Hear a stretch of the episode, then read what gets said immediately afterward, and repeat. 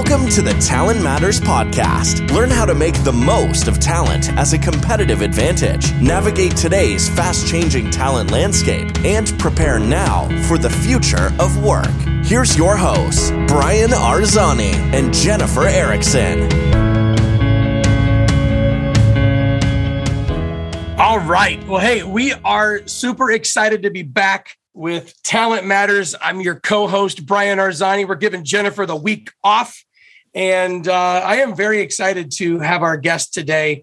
Uh, we have Amanda Young. She is honestly, her title is cool as all get out. Because like 15 years ago, I was speaking to SHRM groups all over the country, and I kept saying, you know, there's all these chiefs in companies. There's chief operating officers, there's chief financial officers, there's chief executive officers. Where the heck is our chief about the most important asset in our company?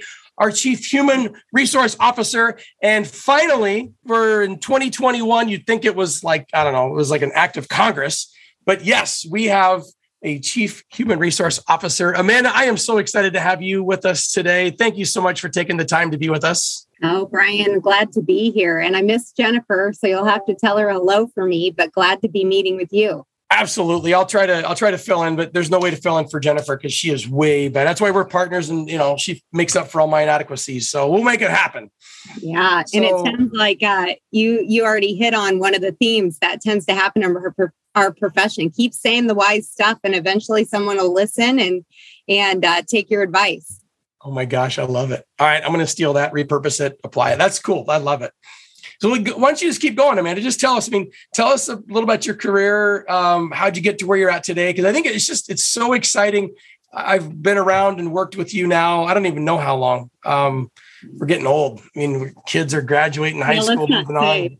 I'm a grandpa now. Holy crap, it's crazy. So but, anyways, yeah, tell us about your career. How'd you get to where you're at?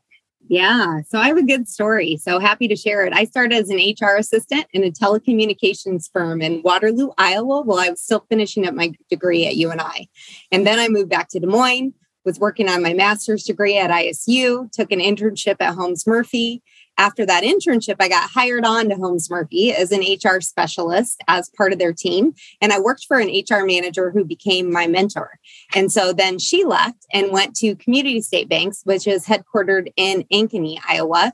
And I followed her over there to be an HR generalist and was there until she retired. So then I became an HR manager. I got to be that at 27 years old, which was pretty great. 250 employees in the company at that time. They're much larger today. Um, but then was there for about four years.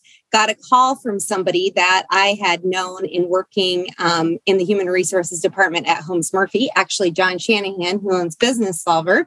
He um, had started up Businessolver and actually his five person department, they're huge now, but was housed in the Holmes Murphy building right next to the HR department. Oh and so gosh. he was collaborating with Kum & Go Corporate on starting up an HR department, which they were calling Grow People. And so he called me up and I got to kind of start a new role there, manager of education development. So oversaw all the training and development for the corporate offices, but also had the stores in 13 different states at the time report up through me and all that training uh, function. And so got to do that after I my time at Kum & Go Corporate. I took a year off to be with my oldest two kids um, the recession hit. So it was an interesting time to be off and an agreement with my husband that it was just going to be a year. Came back in in 2009, was lucky to get a job with Bankers Trust. And I've been in three different roles. And 12 years later, I'm still here. Wow. So we, our paths crossed shortly after you really were hired on. I did not realize that that was kind of the, the commencement of your career at Bankers Trust. That's awesome. Yeah, you we started working together in my first role at Bankers Trust. So mine is definitely a, a story about building relationships and connections. I joke that my first job I ever really interviewed for was at the bank. I love it. And you um, are part of the 40 under 40. That's kind of a that's that's an impressive uh, achievement. Yeah, thank you. Thank you. I've been, um, as you just heard in my story, been privileged to work a lot outside a lot of really good mentors and a lot of good positive influences uh, early on my career. So I think it sped up my trajectory in a way that kind of afforded me that opportunity. So it was quite a privilege and a great group to be around. Awesome. So tell us, just tell us about your organization. You know, how long has it been in business? How many employees? What? Just kind of give us a little feel for as you run this as the chief human resource officer. Yeah. So we have about 525 ish employees. We kind of range from 525 to 550. Um, we are the largest held community bank in Iowa predominantly owned by the Ruan family. Um, as I mentioned, I've been here for 12 years and had three different roles. I started off in the role that you and I met um, when I was in that role as a training officer, then talent engagement manager, and I've been the CHRO for the last five years or so. So, based on your perspective, how has talent changed, uh, in your opinion, through the course of your time at Bankers Trust, and maybe just over the course of time as in within the human resource world? Yeah, I don't know. I think one of the things that came to mind as I as I think about that question that you just asked Brian is people want a variety of things to do in their career and I think that's changed over time. So it feels less about the position and climbing that traditional ladder, more about like mini experiences. And people still want to be recognized and compensated fairly for their work, but they valued the ability and kind of the agility to get meaningful experiences in shorter time frames and the flexibility to do that. So banks are traditionally very structured and super compliant and never think outside the box. I know you well enough to know that that is exactly opposite of you, but how have you incorporated the ability to provide those experiences in a shorter time frame in a cult not I don't want to say a culture because Suku was I mean he was definitely revolutionary and Bankers Trust is unique, but how have you incorporated that um, uniqueness to uh, uh, an environment that normally wouldn't afford that? Yeah, I think that's a great question. I think we got really serious about mm, maybe eight or nine years ago on having talent reviews across the organization at different levels. And that translated into our succession planning. And we got really intentional about talking about our talent and intentional then about the ones that we really felt had growth opportunity getting unique and and specific development plans for those individuals which required us to be creative, right? How, in a size of organization that we have that only has so many traditional kind of managerial spots where you're leading people, how do you get people those types of experiences before they're put into a position like that so they can be really successful, right? So it kind of follows then the 70 20 10 model of training where you're, you know, or development where 10% of that's training, 20% of that is um, really what you can learn from I got that backwards. Brian, you got to cut that off. That's okay. We can go back. We, we can we can edit that back to where um, I'll ask the question again. So just you know, how have you taken that environment that's bank oriented, very structured, chaotic like that in terms of not actually the antithesis of chaos, right? But how have you taken that idea of affording your employees multiple experiences. I mean, how did you implement that into an environment that traditionally wouldn't really probably welcome that? Yeah. Well, a couple things. I think we're really good at getting feedback, right? So, whether that's through engagement surveys and action planning, um, through uh, conversations with our CEO. We have a couple different events that we do called Coffee with Coffin or Desserts with Dawn. so we get nice, and then we nice. use some of those ideas. Um, another thing I would say is we are a very unique structure in that we're very committee based. So people almost always have a job outside their job here, and a lot of those committees are kind of employee centric committees that are working towards something, whether it's diversity, equity, inclusion, whether it's employee um, events, whether it's our innovation action team that takes feedback on innovative ideas from our employees and kind of gets the answer back to them on whether we can do it or forms a group together to how to deploy it. I think what has driven all of that is the fact that we're really intentional about our talent um, reviews conversations and our succession planning. So we know to be successful and grow at the internal promotion rate that we have, which is about 50%. Um, we have what does that mean? Be, I'm sorry to interrupt you. What does that yeah, mean? That's okay. Internal so our internal promotion. So the the positions that we have open that we hire internally and provide an, a, a promotion opportunity versus externally. So we're about 50 50 there. And so we're really wow. intentional in our succession planning and saying, okay, if somebody has a gap in, you know, agility or performance or potential, how do we get them there? And then make very specific development plans that allow and afford for opportunities. And so we need some of those levers I just talked about to include on those development plans outside of specific external or internal training that we can provide for employees. That is wild. So, and it's not like you're sitting under one roof at a corporation that has, you know, six floors and cubicles. You're you're branches and they're spread out across, you know. So talk about that a little bit. That's that's an interesting a achievement because I hear a lot of businesses that want to do that. Um, so how do you how do you roll that out? So you got those personalized reviews the personalized evaluations personal plans. What's that? How do you do that? yeah that? yeah. So um, you're right. We're in des moines cedar rapids omaha south dakota and phoenix. And i think we're probably a part of story with everyone in 2020 that got better about communicating across geographies. Even if you were all in one building you got better because everyone was kind of in their homes for a while. So um, that certainly made us stronger in the way that we get feedback, communicate, and look at talent across the organization. Um, but we have those talent reviews and succession plan conversations at different levels, right? In the organization and across different departments. So it's not just one conversation, there's about 18 of them going on in the organization. And then we have some cross functional conversation sharing. Um, so we make sure, and then it all rolls up to the leadership team where we talk about our entire succession plan and our talent across the organization.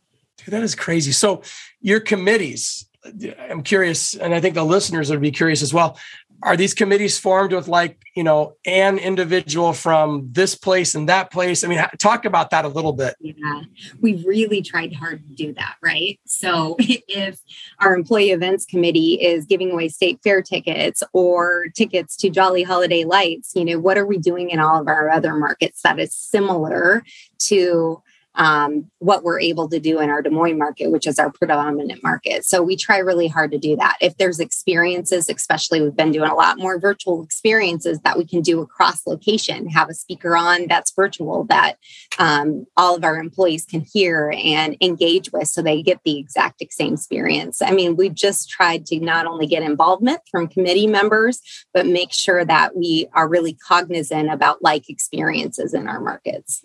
Dude, that's awesome.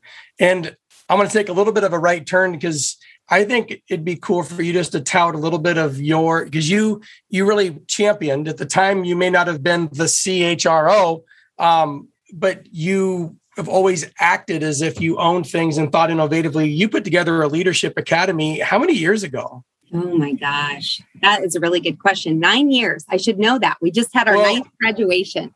Okay, and and so I remember when we talked about building that, but just just you want to give a just a little high level. I mean, give away whatever nugget you want, but just talk about what that is, how that's impacted bankers' trust, and in terms of like, I mean, your opinion and maybe feeling of as it increased or improved your retention, engagement, all those little things that we talk about touchy feely, but we don't ever really measure it. I think you've got a pretty cool flywheel that definitely has hit some revolutions to where it's spinning. But talk about the inception of the the, the Leadership Academy. I know I threw a bunch at you there, but yeah, you no, that's okay. I think this one's an easy one to talk about because it is a program that, yes, I got the fortune to start nine years ago, and it's had two other leaders since then who've just you know made it even bigger and better. And I'm always amazed as I was sitting and listening, they kind of do presentations about their experiences, what they learned, and what they're going to do to apply what they learned at the end of this 10 month program. And I'm always amazed in the size of organization that we have, that we have another 20 just incredible leaders that go through after this many iterations. And so I think a lot of that is just about the connection that they make with one another.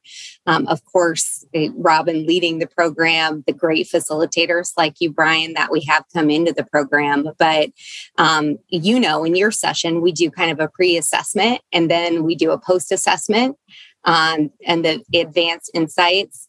And um, kind of can just see their growth through the program as they learn things like leadership and presentation skills and compassion and you know five levels of leadership and you know um, professionalism and all sorts of different things. And it's a really great way too to connect leaders across all of our different functional areas and they kind of build this ongoing bond for life that makes you know work more efficient relationships across the company more efficient. And so it's been a really big thing for us. I think it all spawned from working in prior employers and then at Bankers Trust, where everybody kind of envies the 10 week internship experience, right?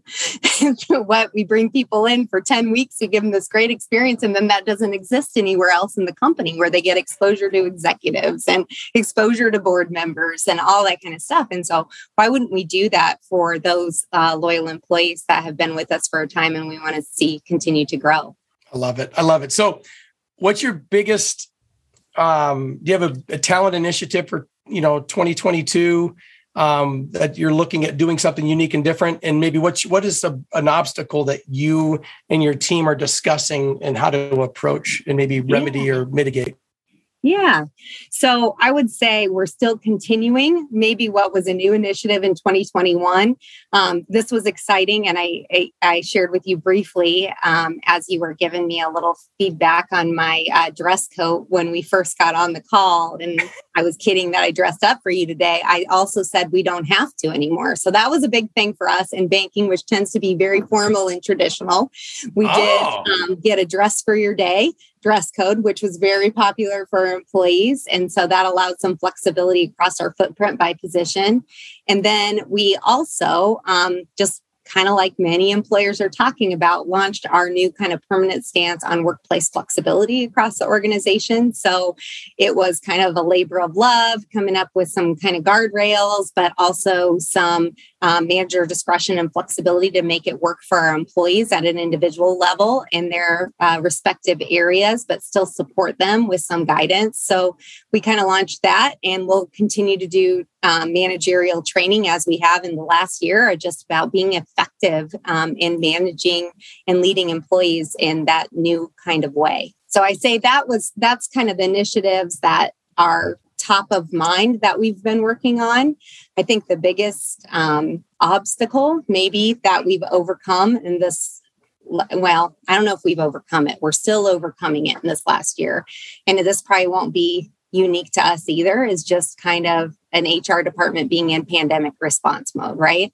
Um, I think not only for an HR department, but our entire employee base, I believe everyone's more than ready to move on we certainly feel like it's a little bit of a groundhog day.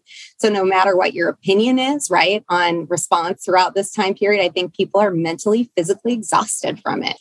And you're seeing low unemployment rates with the segment of the population that's just opting out of the workforce in more traditional roles because people have reflected over the last couple years and they want a different relationship with their work and their employer, right? And so employers are having to respond in a pretty quick way for that.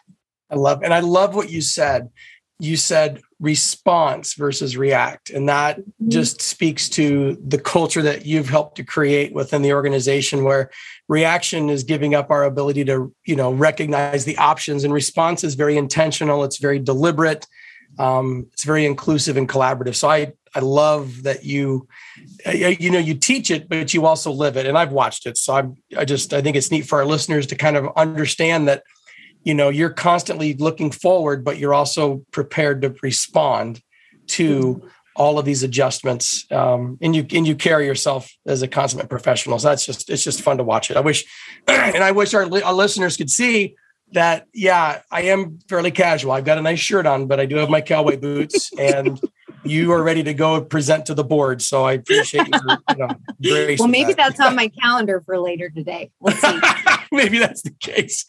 So, um, you know, looking at what you've been able to be a part of and create, what do you think the greatest strength of Bankers Trust is um, today for attracting employees and retaining them?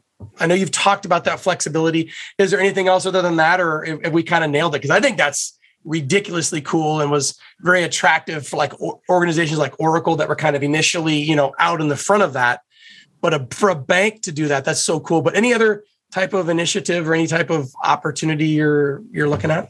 Yeah, I think maybe our greatest strength, especially in a market like we're all, we've all heard, you know, the coined phrases of turnover tsunami and great resignation and all of these things. And I think, you know, you can get caught up in that vernacular and you really just have to be a culture that no matter in whatever economy that you're facing, you can kind of ride those waves so they aren't as big of uh, dips for you. And I think one of the things that makes Bankers Trust unique, even in more uh, more traditional industries, because the size we are, we're really able to leverage transferable skills of our of our people right? So you see a lot of growth beyond internal promotions, but you see lateral moves or career changes, kind of what I was talking about before with that many experiences. And I want a variety throughout my career. We're able to really kind of do that because we have those in depth talent conversations and leadership development programs, and we get to know our people. So we're willing to take some risks and allow our employees to kind of try something completely new. I think that makes us unique as we're big enough to have some of the resources of larger employees but small enough to be kind of nimble and take some chances if somebody wants to try something new. So, do you find, Amanda, that you'll have employees that will maybe move from branch to branch or maybe from city to city within the bankers trust or is it or do they stay more within their own market their own branch no they'll move for sure right really? and yeah so and cool. not even just in within and a location, right, within a division or a department, but they'll move different departments. And um, I just think we we try to encourage, you know, a lot of job shadowing for talent, getting to know different leaders in the organization. And like I said, because of those transferable skills, I think there's just a lot of willingness to give people a shot. And because they they really know their strengths and opportunities because we've talked about them so much in those talent conversations. So yeah, we'll have people that'll have worked in lending for a while and they're trying out, you know, a sales role in wealth management or um, it, you know, it happens in a variety of of different areas in our organization, some more frequently than others, right? From a more, you know, um, kind of an easier mapping perspective, but certainly happens a lot. That is awesome. So here's a question. I, and i know that i mean leaders that we work with the great leaders like yourself they, they typically look back and they learn more from mistakes versus always the wins if you will the victories. So is there a is there a talent initiative that you can think of in your past that you was like oh we're going to totally do this and then it it just fizzled failed or didn't meet your expectations? Any lesson learned in that regard? Yeah. how long do you have? Wow, you're the first one that actually said that. Most folks are like, I don't really know. Uh, uh, I'm, I'm, a good guesser of opportunities. No. yeah. Okay. Well, I have had one. some successes. Okay. But um, one that comes to mind was building a competency model, right? We did all the right things. We got our executives in a conversation about what was important for leadership growth in our organization. We researched tried and true models. Uh, we made tools, we rolled it out, and then dun, dun, dun, we didn't do anything with it after that, right? So, didn't put it in job descriptions, didn't use it intentionally in hiring or talent reviews. So, lesson learned for that one was kind of pulling the string all the way through. If you don't connect a tool or resource to something that's meaningful for leaders that they value, uh, or they see the whiff WIFM in, it's not going to get used.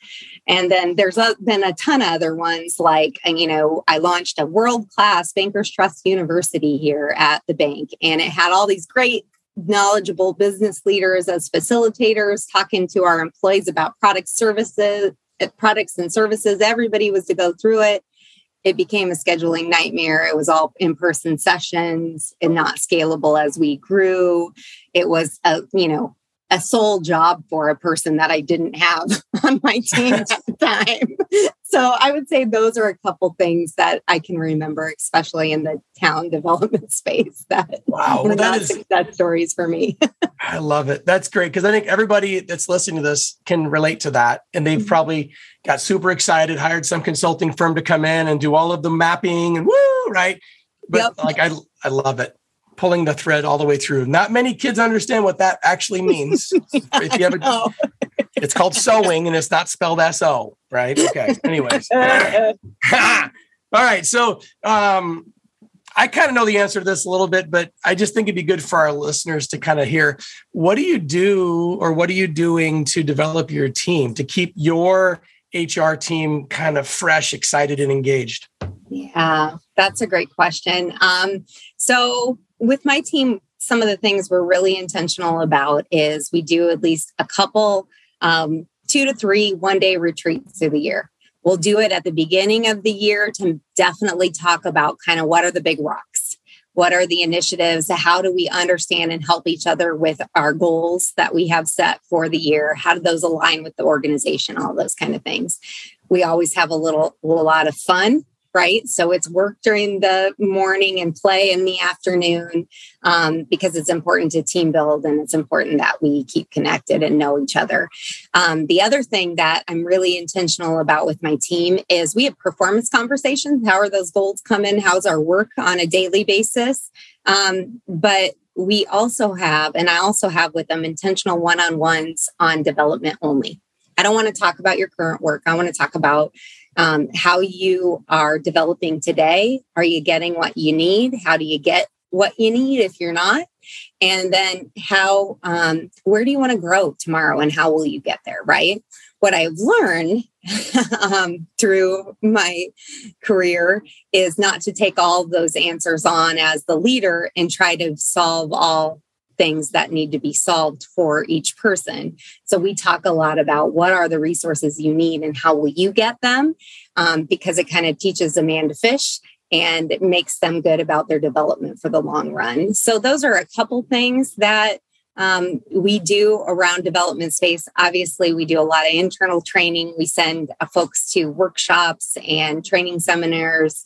I encourage them to shadow one another to kind of learn the functions. It's not only good to have kind of that knowledge depth within our team, but also it lets me know on my team if people are interested in different HR areas because we've had some organizational structural changes over the last few years. And then I have a person that's more ready to to move when we are. Love it. And I think if we could, if you could just probably put that as a, um, you could probably just do your own little webinar on how you as a leader learned to not take those and own those and then try to feel like you got to shepherd it by by empowering them and asking them you know what are you going to do and that's gosh that that that we could spend just so much time unpacking that um because every leader that I we work with is always like, you know, how do I and what do I do? And gosh, that's so powerful. So, all right, keeping this moving. So, um, what's the? I mean, I know you do. You guys talk a lot of succession planning, and that's such. I mean, I see that. What's the process, or how do I get hired um, in Bankers Trust? What do I got to do? What's that look like? Is it unique, or is it kind of a standard process? I mean, what's the what's that look like from uh, from the Bankers Trust world? Yeah, so pretty standard process, right? Um, online application you submit it, we open it up. Um, we look to internal, like I shared with you, our internal promotion rate before. We look to see if we have any internal talent first. It's a collaboration between our talent acquisition officer and the hiring manager. Um, our talent acquisition officer is more that consistent level that is asking, you know, some of the cultural questions to make sure we consistently are looking for that type of fit across, and then the manager more of the technical job questions. Um, so pretty traditional in that sense. So when you are ramping a new employee up, what's that look like? Is it obviously gonna be different per per department, per position, but yeah, is the, do you have a formalized ramp up process? Yeah, we do. We have a formalized onboarding process. We need new and creative names because literally our two components that are consistent are new hire orientation, new employee orientation. So maybe that's going to be on the task list of something fun, right? Uh, rolling out the red carpet or something a little bit more unique uh, in the future. But definitely one of the big initiatives that we've got to focus on this year. They do do it differently in each of our areas, but we try to provide supervisors for kind of some guidance of the things maybe that they should cover with their new employees. HR meets with them briefly on the first day and does all the forms and paperwork and all that kind of stuff. A lot of that is automated though today, so it's a pretty quick meeting. But they have ongoing support for some of their onboarding items like benefits. But then the cool thing that I think we do is every two months we do a new employee orientation session, and it's two days long and or it's one day long. Excuse me. It used to be two days long and um, Robin organizes this, but they get to meet and hear from our CEO and have a collaborative conversation with him. We bring in um, two executive panels throughout the day so that they can learn about our different areas of bank and talk to us as humans and people. And we often get asked questions like, you know, if we weren't doing this, what would we do? Right. And the answers get more creative down the line. So they get to know us as far as who we are as people. Um, then, you know, it's got some things in there about how important Community Reinvestment Act, our give back strategies are, some of our marketing strategies, some of our um, security, because that's pretty big at a bank. But they get to know a lot of our leaders, a lot of our values, and our strategic priorities in that kind of session. I love it. So we've talked, and I think you've done a great job of explaining engagement and offering multiple experiences. Um, let's just maybe we I love to ask the leaders when we visit with them, what does Amanda do to keep her edge sharp? Um, because I've I've known you for you know obviously nine, ten years now. Actually, I knew you longer than nine years because we talked, and you, I think I had to earn your trust to even be a part of the discussion about the Leadership Academy, which I really genuinely appreciated. Because um, I like being vetted. You know how you earned that? Huh? you know how you earned that, Brian? Because I was using the advanced um, insight profile, right? Yep. And you totally called me out on my BS. You're like, Amanda, I know you're giving me this answer. Um, and you're doing it because you're really direct and you're pretty high D, but you also are very warm and you're a high I. And so this is exactly how it's going to be your approach. And I thought at that very moment, this guy gets me. He's going to get other people in our organization. oh, it's funny. So, mm-hmm. but you, but you've always, you always have, you always bring, you come in there, you, you're going to, you, you light it up. You, you, you bring the energy, you bring the focus, and you also, I see and observe how you bring yourself back a little bit to allow your team to lead. And that's a powerful characteristic. But what are you doing? What do you do to keep your edge sharp? And then in a second, just think about this, you know, what book or podcast or something like that that you would most recently hit on that you would recommend to our listeners. But what do you do to keep your edge sharp now? Yeah, I'm an avid reader. So I love that question. Traditional book in hand kind of reader still. So um, I also think, and I've tried to, it's been a learned thing because I always have an opinion, but I also try to seek out perspectives that are different from mine so I can challenge my assumptions. I think that's probably a thing that I've done pretty well and intentionally uh, over my leadership journey. Um, and the the pullback that you you mentioned that you see sometimes when I'm in a room is really hard for a 99% I who doesn't have a problem with talking. But that's something that I learned from getting really um, direct feedback, which I have appreciated, right? Um, just that, you know, if you take up all of the air in the room, there's none left for anyone else. I love it. So I've just been really intentional about it because I've found over time there's been a lot missed when I don't. So for me personally, the energy comes from seeking out perspectives, making sure I know what drains and fills my cup, and then challenging my assumptions because I don't, and being okay with what I don't know. Wow, that's powerful.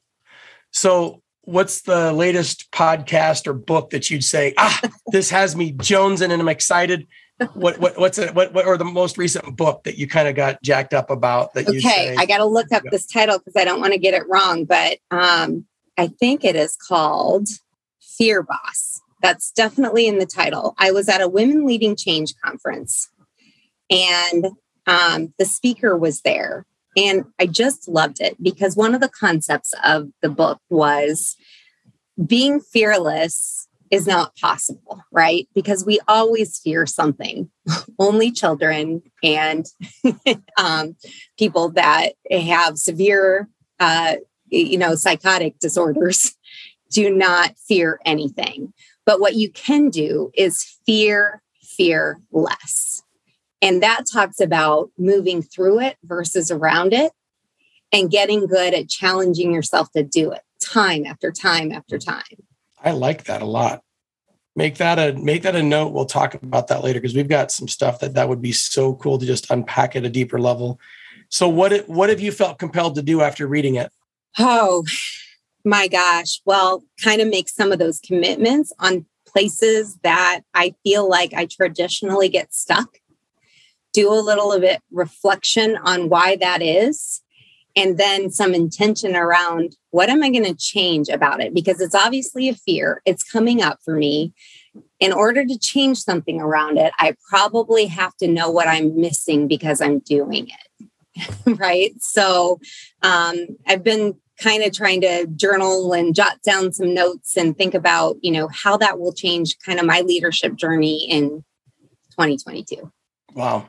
Well, Amanda, we could go on a long time and but I just want to thank you for your time. Appreciate the insight. Hopefully our listeners are able to pick up one or two nuggets. Um, I know I did. I think it's just so cool that you know you're in this world that's very structured and very confined but yet you've created this ability to coexist and have this autonomous multi-experienced environment in an environment that just doesn't have that um, the, the, tendencies wouldn't be there so I, I, appreciate your time thank you so much um, and success to you happy holidays and uh, have an amazing 2022 happy holidays to you and your family and the results group and all the listeners. It was so great to get to talk a few moments with you today. Thank you so much.